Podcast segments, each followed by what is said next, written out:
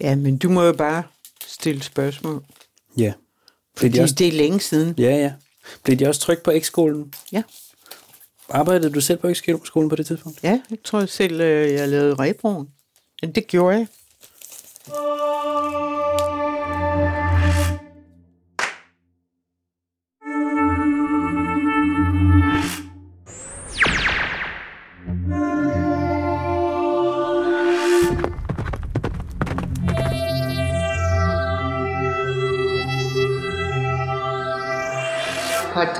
Podcast fra Samtidskunst. Stemmen, du hørte lige før jinglen, er kunstner Lene Adler Petersen. Og min. Jeg hedder Magnus Kaslov og er museumsinspektør på Museet for Samtidskunst. Jeg besøgte for nylig Lene for at høre hende fortælle om et spil, et billedlotteri, som hun lavede i 1975.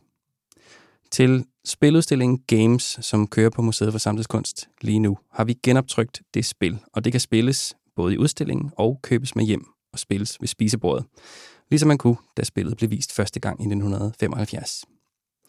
Allerførst en rettelse. Flere gange undervejs i samtalen med Lene får jeg sagt X-skolen, når jeg i virkeligheden mener og burde have sagt X-skolens trykkeri. Det er misvisende og forvirrende, blandt andet fordi Lene også var en central figur i historien om X-skolen, altså den eksperimenterende kunstskole, som var super central på den danske kunstscene i slutningen af 60'erne. Men altså alle de gange, jeg siger X-skolen, der burde jeg have sagt X-skolens trykkeri. Og det var altså ekskolens trykkeri, som Lene også arbejdede på, da hun lavede spillet. Hun lavede simpelthen selv offset-trykket. Lene Adler Petersen står for mig som en helt central skikkelse i dansk kunsthistorie. Eller jeg har altid lyst til at sige kunsthistorie i flertal, for der er virkelig mange måder at skrive den slags på. Forskellige nutider bringer forskellige aspekter af fortiderne frem, så de mærkes som trædesten, der forklarer, hvor vi er nu. Og til andre tider, så er det andre ting, som resonerer.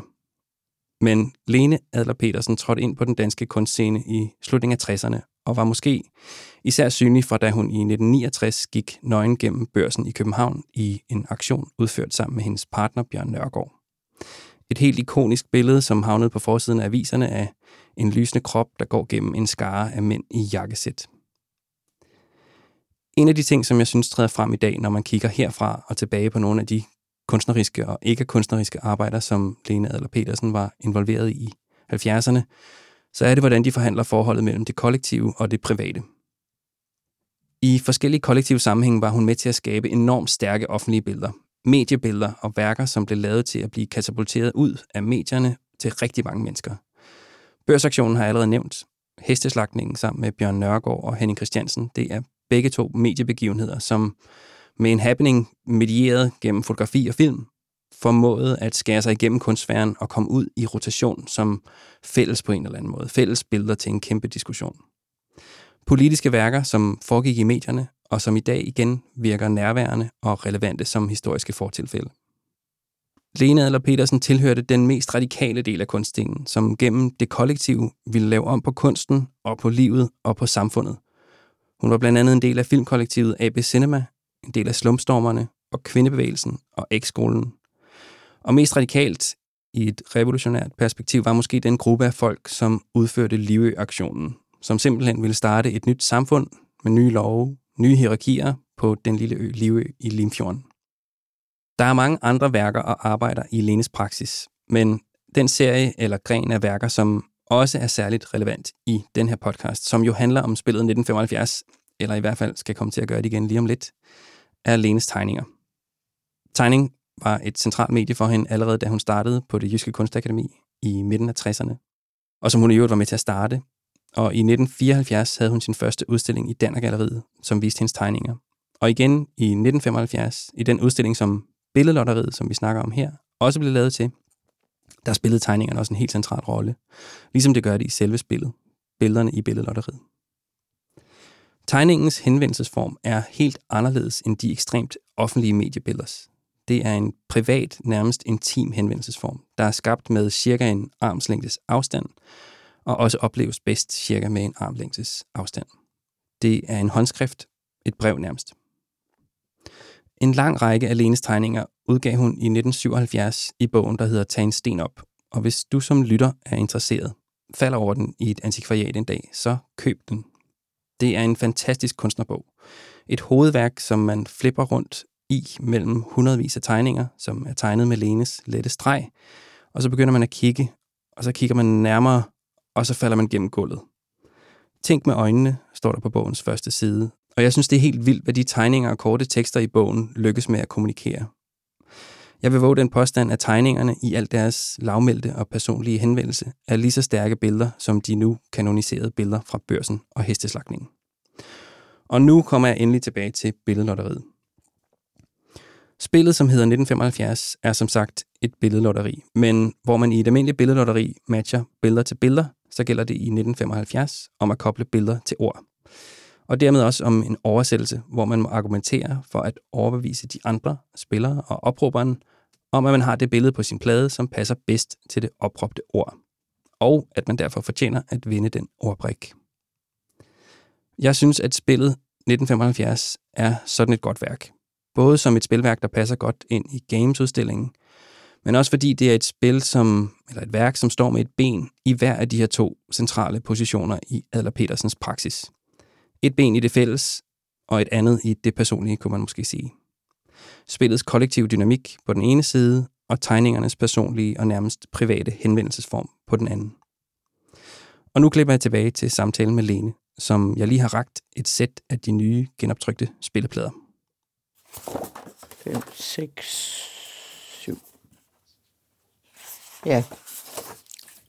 Og så ordene. Mm. Og dem klipper man jo op, Ja. øh, sådan man har ild, vand, kvinde, mad, rejse og så videre, ikke? Øh, der er jo så 3 gange 1, 2, 3, 4, 5, 15. Og der er 15 billeder på hver billedkort. Så det vil sige, at man kan spille altså fra to til syv personer. Ikke? Syv, der har hver sit øh, billedkort. Og, øh, og hvis man er to, så får man jo altså bare tre hver. Og så øh, øh, er der en oplæser, som også er en slags øh, dommer. Så tager oplæseren et ord, og der er der på øh, de, de forskellige øh, billedkort billeder af såvel de der 15 øh, ord, såvel hånd som ild, vand, kvinde, mad, rejse, sten, flag, æg, luft, våben, mand, papir, fod, energi. Og de øh, 15 ord er dækket, øh, på de, øh, er dækket af syv forskellige versioner af hånd og syv forskellige versioner af kvinde øh, og så videre. Og så skal man ud fra det billedkort, man har fået, øh, argumentere for, at for eksempel, hvad var det, jeg sagde, hånd, at det tilhører ens kort. For det gælder bare om, altså ligesom med øh, et billedlotteri, at man skal have dækket alle billedfelter. Så for eksempel hånd igen, der er et billede af tangenter på et klaver, og et dørgreb, og en saks, og to ringe,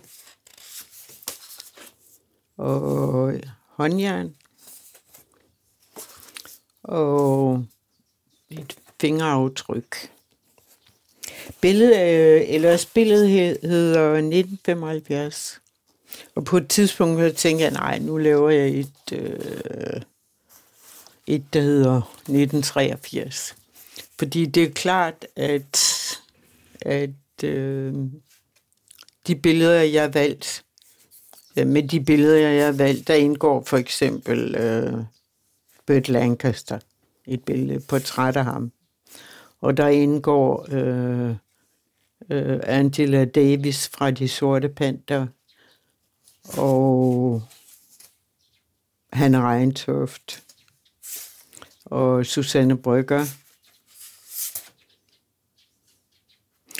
Men ellers er de fleste sådan med tegninger eller meget almene øh, billeder, for eksempel atomsky og en satellit, der øh, kredser rundt om jorden eller hen over jorden, og øh, en kvinde, der bærer en spand på hovedet, og Maves lille røde, og en toiletrulle, og røgspætte. Altså, der er mange ting, som man ikke behøver at lave om på, hvis jeg nu lavede et, der hed 2021. Tegningerne på pladerne er enkle, eller også er de ikke. Altså det er hverdagsting, men alligevel bliver de fyldt med betydning. Og det gør de især, hvis man bruger dem til at argumentere ud fra, som man skal i spillet. Det er hæftigt at spille spillet og faktisk prøve at argumentere for sin sag, altså at tale om billederne og hvad de betyder. Og det er den samtale, som er vigtig.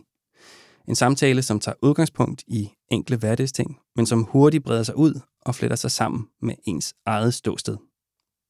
Jeg skrev til Lene, at jeg mente, at det ville give mening at genoptrykke 1975. Ikke fordi billederne betød det samme i dag, men fordi der stadigvæk var masser at tale om i dem. De kom fra en helt bestemt tid. Og så blev det jo til i forbindelse med en udstilling, jeg havde på øh, Gentofte Kunstbiblioteks øh, udstillingssted i øh, Tranegården, der lå i sådan en gammel villa. Og der var en række skægge udstillinger. Blandt andet havde jeg så den her, som jeg kaldte billeder til et lotteri, hvor jeg havde jeg havde lavet nogle øh, billeder på Masonit 60 gange øh, 60, en hel række tavler, der hang sådan tæt til det. Alt sammen dagligdags ting, en vase, en børneundertrøjer. De har lavet mange teknikker lige fra oliemaleri til spray. Og så havde jeg et rum med mine dagbogstegninger fra tændsten op. Og så havde jeg et rum med et par billeder. Altså billeder, der var lavet på med udklip af par fra forskellige øh, illustrerede tiden og så videre, som jeg så havde øh, sat op på et stykke papirpapir og tildelt en akvarel. Og så blev, satte jeg dem op på sådan store plader på, var det 150 gange 150, deromkring. Og så hen over det hele, der var der et stort silketryk af stof. Sådan en, en klud, der var forstørret meget op. Og øh, en, en barne nederdel placeret, der var sådan over det hele, og, og øh, så videre. Og, øh, og så havde jeg et bord med spillet. Øh, 1975, så kunne man sidde og spille, og så kunne man købe det også. Og hele udstillingen hed Billeder til et lotteri. Ja. Så jeg tænker, at billedlotteriet eller 1975 har haft en, en, en central plads i udstillingen på en ja, eller anden det måde. havde det. Fordi det rammer jo øh, øh, både altså øh, billedet, jeg har valgt på pladerne der nu for eksempel, ikke? og så øh, ordet. Jeg har også hele tiden altså brugt sætninger og skrevet noget, og sange har jeg lavet. Og så både ordet og, og billedet, og så det der øh, spillet, som jo som er spændende, og tit forløsen de der brætspil mellem mennesker, ikke? Mm. hvor øh, man fremkalder alt muligt. Men er det rigtigt forstået, at, at de kvadratiske billeder på masonit også havde sådan en slags brik-fornemmelse? Altså, du Ja, siger også, det var ja. ting, ikke? Altså, det var... Jo. Men det var som rigtige billeder, eller hvad, det- hvad Ja, ja, du kalde det, øh, øh, malerier, ikke? Jo. Når jeg kigger på, øh, på spillepladerne der, så der, der er ligesom... Øh, der er ligesom to kategorier af, af felter. Der, er- der er dels dine tegninger, og så er der øh, fotokopierne af, af fotografier mest, ikke? Jo. Og altså, jeg ved ikke, kunne man kalde dem, at der er, altså, der er nogle af dine billeder, og så er der nogle fælles billeder på en eller anden måde. Eller noget, der ligesom har sådan et... Nå ja, det kan du godt sige. Altså, det er jo en blanding af, af de der udklip og, og mangfoldigt gjorte billeder af sådan familier, der sidder under en lampe, ikke? Og, Ja, og en boreplatform, og øh, en, der stikker sig med en insulinsprøjte, og, og så øh, og så mine tegninger, som jo er meget enkle. ja som... Ja, nej, vil jeg sige. Dine tegn, de stregen er meget enkelt jo, men, men, men altså, der er mange af dem, der er, der er meget flertødige, eller peger i mange retninger.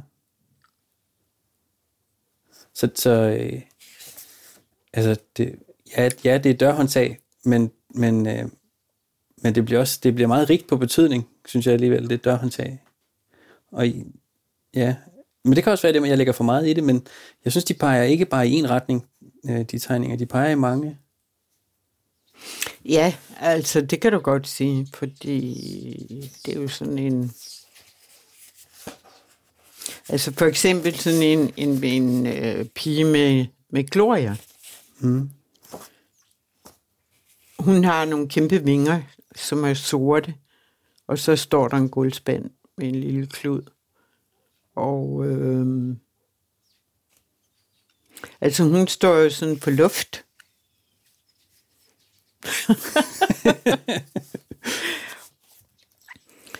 Men øh, det går så ud på, at man skal argumentere for at få det der øh, ord og dække sit felt. Og, og jeg ved fra øh, en pige, der var en russisk pige, der underviste på gift med en dansk dansker. Hun underviste på Aarhus Universitet i, i russisk. Hun brugte i undervisningen, fordi øh, at det ligesom forløser øh, altså et ord, og det er jo ideen også med at lave spillet, og vise, hvor mange billeder der er i forhold til et ord. Så billedets mangfoldighed, ikke? og mange tydelighed og så videre, det er, det er ligesom det, der bliver sat over for det enkelte ord. Ikke? Det virker lidt, altså i, i udstillingen nede i Roskilde, der, øh, når jeg så kigger på alle de spilværker, der er med, der virker det lidt som om, at, der er, at de kan dele sig lidt i to Mm. kategorier, det, og det er sikkert også for, for skarpt trukket op, men at der er en, en kategori, som, som bruger spilformen altså som en slags billede på verden. At, øh, at for eksempel Yoko Onos spil, ikke? hvid mm. mod hvid, altså det, det bliver en slags billede i sig selv. Mm. Og så er der en, og så er der en stribe af de andre værker, som, som på en eller anden måde bruger spillet som en slags genvej, lidt ligesom du siger, ikke? Altså en slags, måske virkelig en omvej, men, eller en katalysator for at nå hen til noget andet. Mm. Altså, at det bliver en slags øh, tryllekunst, eller sådan, man, jeg forestiller mig med dit spil, at man kommer i gang med at diskutere nogle ting, eller få for, for øget noget argumentation, eller at, øh, at man får talt sammen. Det er det, det handler om. Og så skal du øh, argumentere bredest muligt, ikke? Øh, eller i hvert fald på en måde, så det er overbevisende, ikke? Og der er det så den, der øh, oplæseren, er jo en dommer, der afgør, jamen altså, det er dig, der har den bedste argumentation, ikke? Men, men oplæseren behøver heller ikke begrunde det. Altså, der ligger den der autoritet i, at som en dom, ikke? At du vinder jo ikke andet end i, ligesom i billedlotteri, at du får flest brækker, ikke? Så kan man selvfølgelig sætte, øh, begynde at sætte værdier på det. Altså, det var ideen med det. Nu bryder jeg ind i samtalen igen for at slå en stor bue tilbage til de kollektive projekter, som jeg nævnte i starten. Fordi jeg synes, de er med som en klangbund i billedlotteriet. Det er aktioner, som måske ikke lykkedes i deres unægteligt også meget omfattende intentioner, men som alligevel ført alt muligt med sig. Og Nu læser jeg lige nogle bidder højt fra en artikel, som Lene skrev om Livø-aktionen, og som udkom i den helt uundværlige antologi, der hedder Billedet som kampmiddel fra 1977. Lene skriver, Den sammenhæng, som førte til det kollektiv, jeg blev en del af, tog sit udgangspunkt i den varme sommer og vinter 1970. Efter slumstormeraktionerne, de store Vietnam-demonstrationer, Verdensbanken, efter den første tyleje i Frøstrup, hvor mange demonstrerede alternative måder at bo og være sammen på. Efter alt det, der skete, og som altid havde sin naturlige begrænsning i, at man mødtes og skiltes igen, blev vi nogen af dem, der fandt det vigtigt at realisere et socialt foretagende med livsmåder, der fungerede. Vi var otte i begyndelsen, mænd som kvinder, om de første forberedelser til det projekt, der havde en vis sandsynlighed for at blive ført ud i livet og en god chance for at ende i det alt for kendte billede af en aktion, hvor politiet sender det hele retur. En af os havde kontakt til Kulturministeriet, og sådan fik vi kendskab til den tomme ø, Livø. En ø under Socialministeriet, på vej til at blive Kulturministeriet, med avlskov og maskinpark, 200 tønder opdyrket jord, funktionærboliger, værksteder, vandværk, gader, eget navn og en sjældent smuk natur. Derfra beskriver hun, hvordan kollektivet uddanner sig, lærer at passe dyr, køber såsæd, og de forhandler med myndighederne om at overtage Livø og starte det her nye samfund. Men forhandlingerne går i stå, de bliver forhalet, og da foråret nærmer sig, så bliver kollektivet enige om at gå i gang uden tilladelse. De går i gang med at besætte øen. De stævner ud den 3. april 71 og når til Livø og går i land, og som Lene beskriver det i teksten, så når de den første dag at trække en enkelt plovfure til at så i, og så bliver de eskorteret bort af politi og politihunden væk fra Livø. Derfra kommer de med los til Lykstør og må sælge ud af alt deres last, alt det, de havde haft med til Livø. De holder et borgermøde, og kollektivet deler sig op i to grupper. Den ene fortsætter planen om et produktionskollektiv med nye omgangsformer som et stort fælles projekt, og den anden går i gang med at forhandle med myndighederne. De leger gardneriet Havgård, som ligger uden for Lykstør, og fra Havgård er den helt centrale kilde en bog. Historiebogen bliver den simpelthen kaldt, som er en stor, sort, lærredsindbundet bog med 500 sider, som alle mødereferater blev skrevet ned i, og som altid lå åben til at skrive i. Lene skriver i teksten, alt fra møder, beslutninger til digte, skænderier med ord, der ikke kunne siges, og begivenheder, der ikke måtte glemmes. I den her tekst, som jeg sidder og læser højt fra, der står der også citater fra historiebogen. Der står blandt andet det her. Alle laver husligt arbejde. Ingen laver kun husligt arbejde. Alle laver manuelt arbejde. Ingen laver kun manuelt arbejde. Alle laver intellektuelt arbejde. Ingen laver kun intellektuelt arbejde. Alle laver politisk arbejde. Ingen laver kun politisk arbejde. Om arbejdet med at skabe det her nye samfund på Havgård, der skriver Lene blandt andet. Hvordan man fordeler arbejdet, tingene, lønnen, tankerne, trygheden, parentes kærligheden, det var det, som optog os.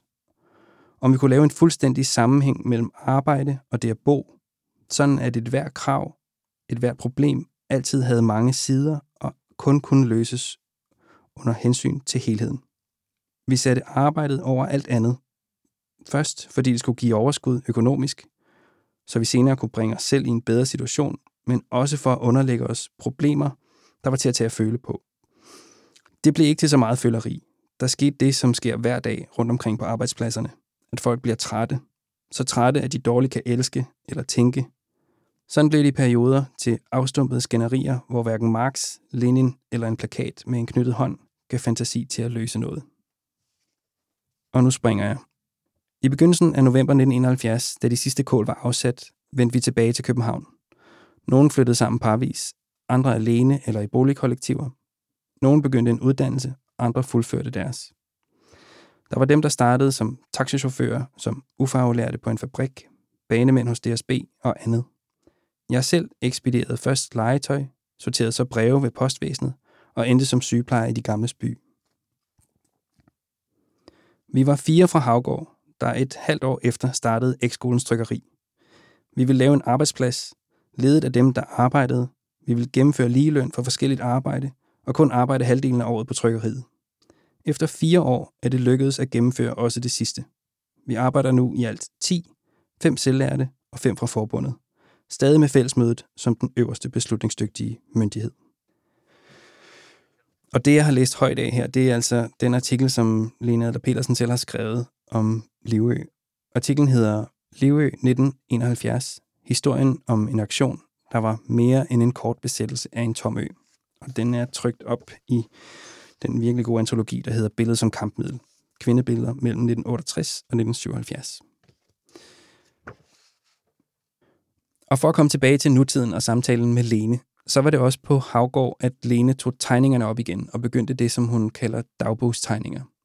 Tegninger, som nærmest lidt drømmende, følger en handling som i en drøm, og samtidig har en historie som i det daglige liv. Hun fortalte, hvordan hun havde en skuffe med blanke papirer og en anden skuffe til de færdige tegninger. Og da hun så samlede dem i bogen, Tag en sten op, så blev de også gengivet i kronologisk rækkefølge. Jeg så også øh, mit eksemplar af, af din bog, Tag en sten op med, fordi jeg tænkte, ja, jeg ved, ikke, jeg ved ikke, hvad det er, vi skal snakke om med tegningerne, men jeg kan så godt lide dine tegninger. Og der er noget med den... Altså, de, de, øh, de lader som om, de er meget enkle. men de er det overhovedet ikke, synes jeg.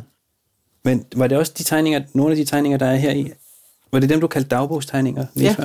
ja. Var det også nogle af dem, der blev vist på udstillingen? Øh, ja, det var det. Men det er jo det, at en tegning er, er jo... Øh, er jo altid en, en skrift øh, eller en, øh, en øh, personlig øh, håndskrift, ikke? Og i modsætning til et fotografi, der er fanget og øjeblikkeligt, ikke? Og øhm, så derfor bliver der, og i den her sammenhæng, altså nu for eksempel en flagstang har jeg tegnet, ikke? Og der hænger øh, flaget på halv. Ikke? Du kan lige så godt øh, hænge til tops, ikke? og der bliver du ligesom bremset af noget, eller i hvert fald, du begynder at reflektere lidt, ikke? Jo. Jo, fordi på den ene side, der, er det er, øh, der er nogle af tegningerne, som, som er, er ting, eller hvad man skal sige, som er, som er næsten verbal, ikke? Eller sådan, der er et glas, som helt tydeligt er et glas.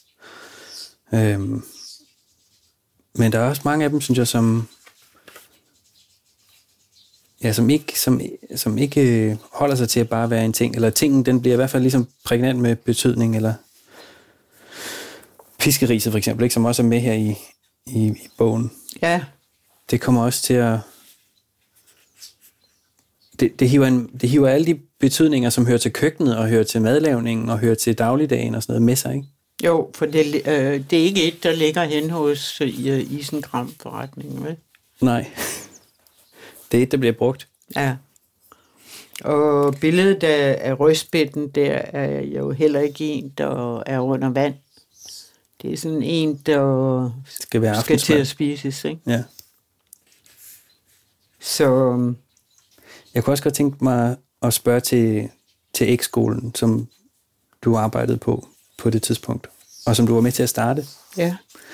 Øhm, fordi, altså på den ene side, så ligger 1975 billedet så, synes jeg, tæt op af, af de tegninger, der er i, i den her bog, Tag en sten op. Jo, men flere af dem er jo ret samtidig, selvom ja. flere af tegningerne også er ældre i Tag en sten op. Ikke? Jo. Øhm, men som hvad skal man sige, individuelle arbejder, eller det, det er dine værker. Ja. Øhm, men med X-skolen, der er der stadigvæk også en, et samarbejde, altså et kollektiv arbejde på færre. Jeg synes, der var noget fint i, at spillet ligesom både rummede dine individuelle arbejder, og så også stadigvæk havde en tråd tilbage i de kollektive arbejder, du var med til at sætte i gang fra Livø og på gården, hed den Havgård. Havgård. Og så, så endte, eller ikke endte, men, men på et tidspunkt blev til det projekt, der blev X-skolen, ikke? Ja. Som jo stadigvæk kører. Ja, ja. Og som også har trykt det nye spil. Ja. ja, det synes jeg er fornemt. Ja, det synes jeg også hørte sig til på en eller anden måde. Øhm. Jeg ved ikke, om jeg har et spørgsmål om X-skolen andet end at, at jeg, jeg er fascineret af det som et projekt, som ligger, øh, og ret mig, hvis jeg tager fejl, men som en ramme om, om, en, om en praksis, men også som en del af en praksis. Altså at, at, at lave nogle, at lave trykkeri, som også er en arbejdsplads og øh, et produktionsapparat, som, som måske ikke er et kunstprojekt, men som er, kan være betingelser for en kunstpraksis på en eller anden måde. Det var jo på et tidspunkt, hvor øh, altså øh, det private og arbejde og det hele hang sammen som sådan en livsforståelse. Ikke? Og, øh, og vi lavede trykkeriet i stedet for bare at gå til demonstrationer og hjem igen. Ikke? Og på den måde, der var mange enheder også, og foreninger, der opstod dengang. Ikke? Øh, arbejdsmedicin opstod jo ved, at nogle yngre læger gik sammen der i midten af 70'erne, ikke? og der var lejerforeninger og boligforeninger og cykelforeninger, og samtidig var der jo Rødstrømperne, ikke? som jeg også var en del af, med til at udgive bladet Kvinder. Og øhm, altså, der var jo nogle store bevægelser, som bestod af enheder også. Ikke? Altså blandt andet så ekskronens trykkeri. Og vi havde jo som... Øh, altså vi havde jo også en målsætning. Altså vi ville have øh, lige løn for forskellige arbejde. Ikke? Og det var ikke let. Altså. Nej, det er jo ingenting, der er. Men, men det var sådan døgnet rundt på en eller anden måde. Men der er også noget øh, euforisk ved det. Jeg kan huske, øh, der kom jo mange af de der foreninger og fik deres blade, plakater og sådan noget trygt hos os. Ikke? Så det bliver også et mødested. Og vi lavede også sådan en, en uh, talerstol, uh, hvor nogen holdt foredrag, blandt andet Paul Gerns, og uh, vi lavede i et uh, hedder det, forlag, og ansatte en til at sælge kunsttryk og bøger. Og, altså, der er ligesom nogle ting, der sådan er, er tror jeg, hårde at, at køre videre med, ikke? Fordi hele digitaliseringen er, er jo kommet til efter, ja. at jeg har været på trykkeriet. Det var der, hvor typografen blev til øh, journalist og, selv, og sætter, og selv sad og brød siderne om, og så videre, og så videre. Ikke? Jo. Det er et anderledes trykkeri end så mange andre. Ja. Men nogle af de andre spil, der er med i udstillingen, der, øh, der er der sådan en rammefortælling, eller sådan en, en rammefiktion, hvor man bliver katapulteret ud i en science fiction-agtig fremtid. Mm. Altså hvor spilverden på en eller anden måde ligger meget langt væk fra den daglige verden. Ja. Og, øh, og det har sin egen ligesom, utopi indbygget, eller sådan en, en drøm om at kunne forestille sig noget helt andet, og kunne leve sig ind i det. Men hvor øh, med dit spil med 1975, så har jeg fornemmelsen af, at, at det er lidt det omvendte, der er på færre. At det er sådan en, en katalysator til at faktisk få talt om nogle ting. Eller sådan, sætte sig ned og skænde som noget. Øhm. Jo, det er meget dagligdags, ikke? Jo, og det er noget med, at hvis du skal vinde det der spil, så skal du investere så meget som muligt, at, at din, dit faktiske, altså dit, at din egen argumentation og din egen forhold der til verden i det. Ja. Altså du skal bruge hele dig selv for at kunne vinde på en eller anden måde. Ja. Og det bliver også tydeligt, at du har et, et sprog i forhold til en anden, ikke? Altså, nogle er mere veltalende simpelthen, ikke? Øh, og, og andre bruger få ord, men det kan godt være, at de får ord, og en, en argumentation ved at benævne billeder, benævne oplevelser, benævne, komme med eksempler, ikke? at det er mere slående. Ikke? Mm. Så øh, det er rigtigt, det er sådan en kontant møde mellem mennesker, ikke? Altså, man møder lige op? Det gør du også ved et billedlotteri, ikke? Og det, det der lighedsprincip, synes jeg er ret skægt mellem forskellige mennesker, det synes jeg. Jeg oplever det også med, med øh, jeg ved, måske ikke med til dor faktisk. Jo. Men det der, man bliver udsat øh, med sådan et spil, brætspil, det kan jeg godt lide. Også at hele øh, ens, øh, ens temperament er jo også med, ikke? Jo, det skal være en argumentation. Altså, man er nødt til at samle sig. Ja. Det er alvor, ikke? Og øh, ellers er det ligegyldigt. Men det er jo rigtigt. Altså, det er jo... Øh, det, altså, det gælder måske med alle spillene i virkeligheden, ikke? At, at øh, man, skal, man skal gå ind i det. Altså, det er jo alvor. Ellers så holder det op med... Eller så, så når det aldrig at blive sjovt. Eller så når det aldrig at fungere som spil. Nej, det er ret i. Og altså... Og måske gælder det altid for kunst. Ikke kun for kunst, der er spil. Altså, at, at altså, og det, det er helt op på den store klinge, eller sådan det. Og jeg ved ikke helt, om det holder vand. Men, altså, men det, er, det er jo det er nok det, som jeg prøver på at studere i udstillingen, at spil og kunst har med hinanden at gøre. At der, foregår, altså der, der må foregå en eller anden form for indlevelse, hvis man, vil, hvis man faktisk vil prøve at have noget ud af det. Altså at, at både et spil etablerer en verden, som du skal agere ind i, men at det gør et billede faktisk også. Altså et billede sætter nogle præmisser op, og hvis du ikke, altså du kan sagtens gå igennem en udstilling uden at få noget ud af den. Det er kun, hvis du ligesom stopper op og faktisk prøver at træde ind i et billede, at der er en mulighed for, at det kan sige dig noget. Mm. Det er rigtigt med den der koncentration, ikke?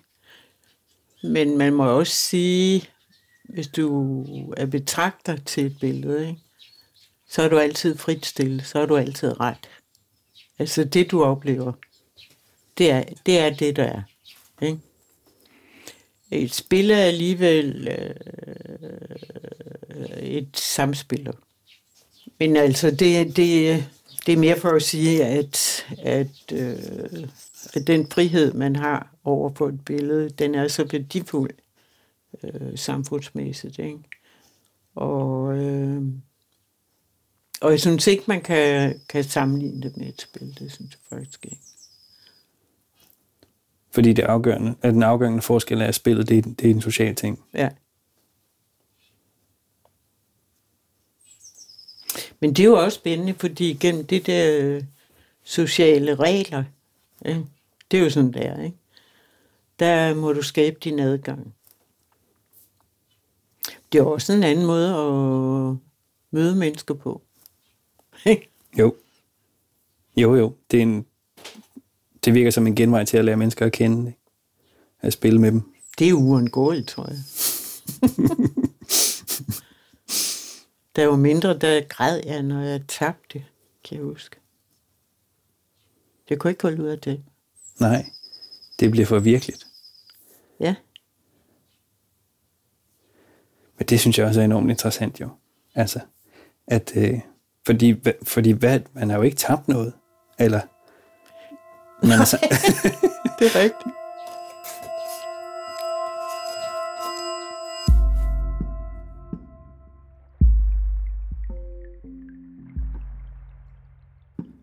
Herfra har jeg bare tilbage at sige tak til Lena Adler Petersen, fordi hun ville tale med mig.